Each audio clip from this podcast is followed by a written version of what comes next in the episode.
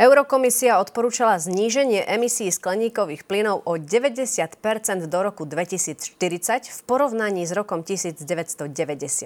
Vyšla však v ústrety farmárom a upustila od konkrétnych zmienok o znižovaní emisí v poľnohospodárstve.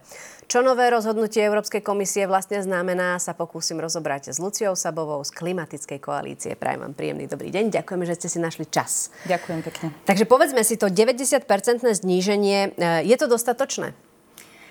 No, to je vždy také s tou Európskou úniou, že tých 90% je viacej, ako bola predtým ambícia. Čiže my sme radi, že navýšili to na tých 90%, ale keď sa pozrieme na to, čo potrebujeme, aby sme naozaj dosiahli uhlíkovú neutralitu, alebo aby sme vlastne celosvetovo ochránili klímu, tak aby sme udržali teplotu pod 1,5 stupňom, čo je také tá hranica, tak to stále nestačí. Čiže áno, bolo by lepšie, aby to číslo bolo vyššie, alebo aby tam bolo aspoň slovíčko, že minimálne 90%. Na druhej strane si povedzme aj to, či je to vôbec reálne. Ale pretože Únia si rada dáva také menej reálne ciele, potom z nich upúšťa, respektíve ich trošku koriguje. Povedzme si, že je to aj na základe rôznych lobbyingových skupín. Čiže je reálne, aby sme to naozaj stihli do roku 2040, tých 90%? Reálne to je. Ono je to o tom, ako si to nastavíme a čo sa rozhodneme. Ono je to v prvom rade nevyhnutné, aby sme to robili. A potom je to o tom, ako si povieme, že čo naozaj všetko chceme robiť, ako vážne to berieme a potom si to vieme nastaviť. Ono to nie je jednoduché sa dohodnúť na tých cieľoch, to je jasné, pretože tu máme proste veľa členských štátov s rôznymi pohľadmi, veľa záujmových skupín a nakoniec potom ten výsledok býva taká diplomatická dohoda. Toto je ešte len začiatok. Je to treba povedať, že toto ešte nie je dohodnuté, to je taká prvá iniciatíva, prvý návrh a ešte nás teraz čaká dlhý proces, kým to naozaj bude schválené, až kým to tie členské štáty nakoniec neschvália. Čiže my ešte teraz môžeme, to sa ešte bude meniť ten návrh, budú sa tam meniť tie detaily, je to taký prvý výkop. No a presne k tomu výkopu, ma tu kamera zastihla nepripravenú trošku, ale čítala som si teda vyjadrenia pána Ševčoviča, ktorý hovoril, a budem ho citovať, že nejde o žiadne legislatívne návrhy či usmernenia, ale o diskusný dokument, ktorý Eurokomisia vypracovala na základe dát a podrobnej dosahovej štúdie. Komisia chce tento dokument využiť na širokú celospoločenskú diskusiu. A to je tá otázka, pretože tieto témy sme rozoberali teda aj s našimi meteorológmi, keď bol COP28 a oni teraz, oni tým, že vidia, ako tie teploty rastú, mali sme rekordné roky, máme naozaj extrémne suchá, extrémne vlhká a oni tvrdia, že tieto diskusie sú fajn, ale že to nie je nič hmatateľné, že stále nerobíme dostatok. Čiže z vášho pohľadu, je toto dostatočné, že začali sme teraz diskutovať? Je to veľmi štandardný proces Európskej únie. A my ešte teraz napríklad dokončujeme legislatívy, ktoré sa robia kvôli cieľu roku 2030. Že ešte stále niektoré nie sú dokončené. A je to, áno, v tej Európskej únii to trvá, je tam veľká diskusia, taká tá predstava, že tam si niekto niečo vymyslí, hodí to na papier a teraz to platí, to tak nefunguje.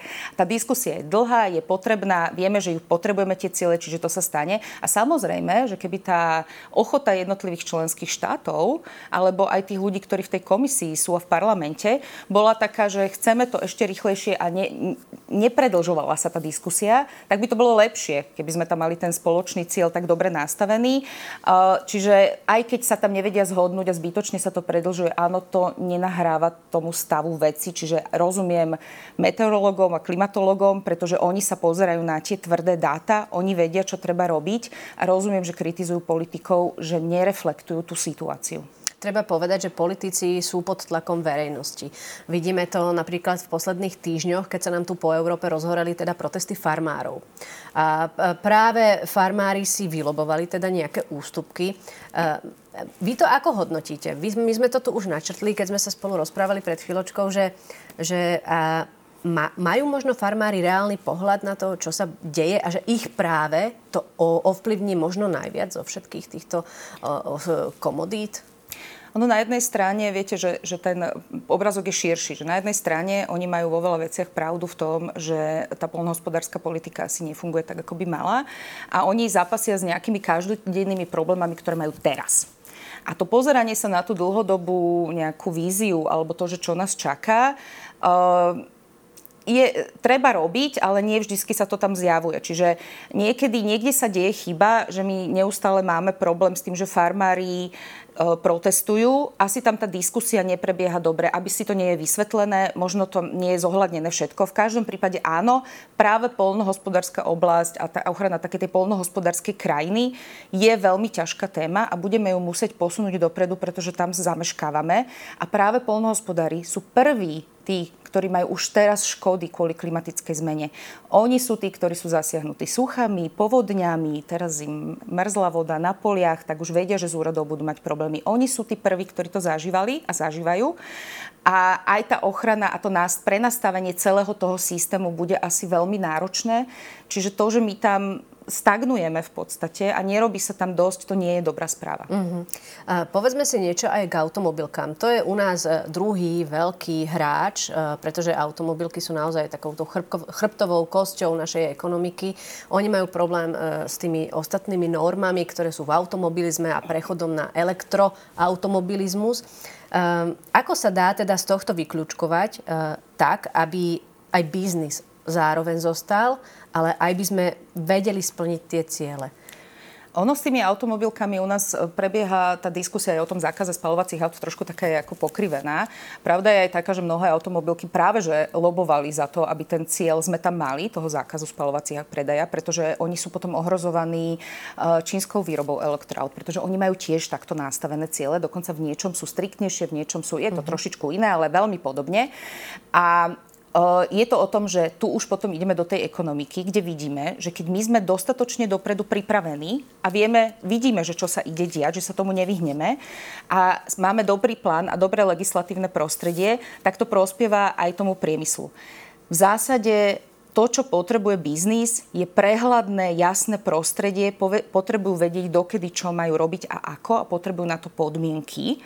Nie je to vždy o tom, že by sa bránili. Moja skúsenosť nie je, že sa vždy bránia, len potrebujú vedieť, ako to majú, teda ako to robiť. A keď sa to dobre nenastavuje, je to nejasné, mení sa to každé 2 roky, to je pre nich problém, nevedia si pripravovať tie plány dopredu. Uh-huh. A túto inak by som ešte zdôraznila, že práve aj ten materiál, ktorý teraz vydala Európska komisia, má niekoľko z tých hlavných komunikačných bodov to, že toto má priniesť práve tú stabilitu a prehľadnosť v prostredí aj ekonomickom a že to má navyšovať aj konkurencieschopnosť a prinášať nové pracovné miesta. My často počúvame, že tieto klimatické opatrenia sú v rozpore s nejakým ekonomickým prosperitou. To nie je pravda. Tam je obrovské množstvo nových príležitostí, niektoré už vidíme aj na Slovensku, že sa dejú. A práve tí, ktorí dostatočne rýchlo budú pripravení, nabehnú na ten nový systém. Hej, tie prví proste budú z toho profitovať najviac. Čiže celý taký ten narratív okolo toho, že áno, poďme chrániť klimu, ale aby nás to neohrozovalo, je veľmi mylný. Je rovnako mylný možno aj ten narratív, že to, čo je ekologické, je aj drahé. To je práve tá chyba, pretože toto my máme stále ešte tak nejak zakorenené, že tá ochrana životného prostredia je nejaká taká čierna diera, do ktorej padajú peniaze, je to teda pekné a chceme si ju chrániť, ale niečo je dôležitejšie. Takto to nefunguje, je to prepojené, špeciálne tá zelená transformácia je prepojená s ekonomikou veľmi silne, veď tam máme energetiku, máme tam priemysel, máme tam stavebný priemysel, je tam obrovské množstvo oblastí, vlastne takmer všetko, alebo úplne všetko, ktoré sa toho týka a bude sa musieť zmeniť. A toto je niečo, kde nám tu vznikajú naozaj, že netreba sa na to len pozerať, že meníme to a tu nám iba budú zanikať veci. Veď my teraz na Slovensku vyrábame obrovské množstvo tepelných čerpadiel. Hej, začíname byť v tom takí tí, už nielen automobiloví, ale tepelno-čerpadloví králi. A je to len kvôli tomu, že sa naštartovalo to, že sa snažíme odstraniť fosílne zdroje. To je jeden z výsledok tejto politiky. Takže tu prichádzajú benefity. Vieme mať, len treba sa na to tak pozrieť ako z pohľadu tej príležitosti. A hľadať to, že čo vieme urobiť. Samozrejme, nie všetko pôjde úplne ľahko, ale nebrala by som to rozhodne, že to je len niečo, čo nám škodí a že voči zvýšku sveta budeme v nevýhode. Toto je veľmi chybne chápané. Ono je to možno ten strach zo zmeny, ktorý my Slováci v sebe tak máme, ale povedzme si ešte, čo všetko sa musí prijať, aby sme tie ciele, ktoré sme si teraz akože vytýčili, reálne aj splnili. No, my... A možno vypichneme také tie, ktoré sa naozaj týkajú najmä Slovenska. Uh-huh. No tak teraz ešte my stále prechádzame, ako som hovorila, tým procesom, že my príjmame balíček, ktorý sa volá Fit for 55 a je nazvaný podľa cieľu pre rok 2030. Ešte všetka tá legislatíva nie je prijatá, ona sa aj kvôli covidu výrazne menila, aj kvôli vojne na Ukrajine, čiže ten proces bol veľmi rýchly a komplikovaný. My to budeme musieť teraz pretaviť do tej slovenskej legislatívy, čiže zase neznamená len, že čo spraví Európska únia alebo čo si tam odsúhlasíme my, ale potom ako my to tu prispôsobíme pre Slovensko. A tam ešte nie sme, my to ešte len teraz sa to bude diať, čo budú veľmi dôležité kroky, ktoré my musíme robiť. A tá jednotlivé prispievanie národných štátov je veľmi dôležité. Každého jedného aj malého Slovenska, aby ten potom konečný obrázok nejak vyzeral. Nemám obavu z toho, že by sme na Slovensku nevedeli splniť cieľ toho 55, dokonca by sme dokázali aj viacej splniť. My už teraz máme pomerne vysoko splnené emisie. Je otázne, ako to je teraz presne, pretože máme nejaké dáta z konca roka, tam bolo 44%. A vtedy sa potom ešte sa vyplí nováky. Takže tam tie emisie klesnú a robí sa množstvo dekarbonizačných procesov a projektov, takže tam sa to bude nejako diať. Čiže my by sme mohli aj tú vyššiu ambíciu mať. Úplne v pohode by sme mohli povedať, že okej, že poďme teda viacej, lebo my by sme potrebovali podľa vedeckých dát 65% splniť, aby sme ako keby išli tou cestou tej neutrality. No a do toho roku 2040 tam sa potom bude tá legislatíva zase meniť a týka sa to naozaj veľa oblastí. Je to o tom, ako meníme energetiku, ako sa stávame nezávislí od fosílnych zdrojov. Toto je veľmi dôležité. Čo je otázka nie len zase nejakej zmeny, ale aj našej nezávislosti, stability. Zažili sme to, aké je to citlivé, keď sme závislí od niečoho zo zahraničia, kde je nestabilná krajina, od toho plynu, od tej ropy.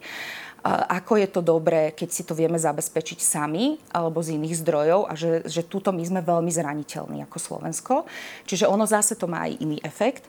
A je to o tom, ako, neviem, šetríme energiami v domoch a budovách, tam vieme ušetriť obrovské množstvo tých emisí len zateplením, ušetriť peniaze ľuďom, lebo nemajú také účty za energie. A potom sa to pokračuje to aj cez biodiverzitu.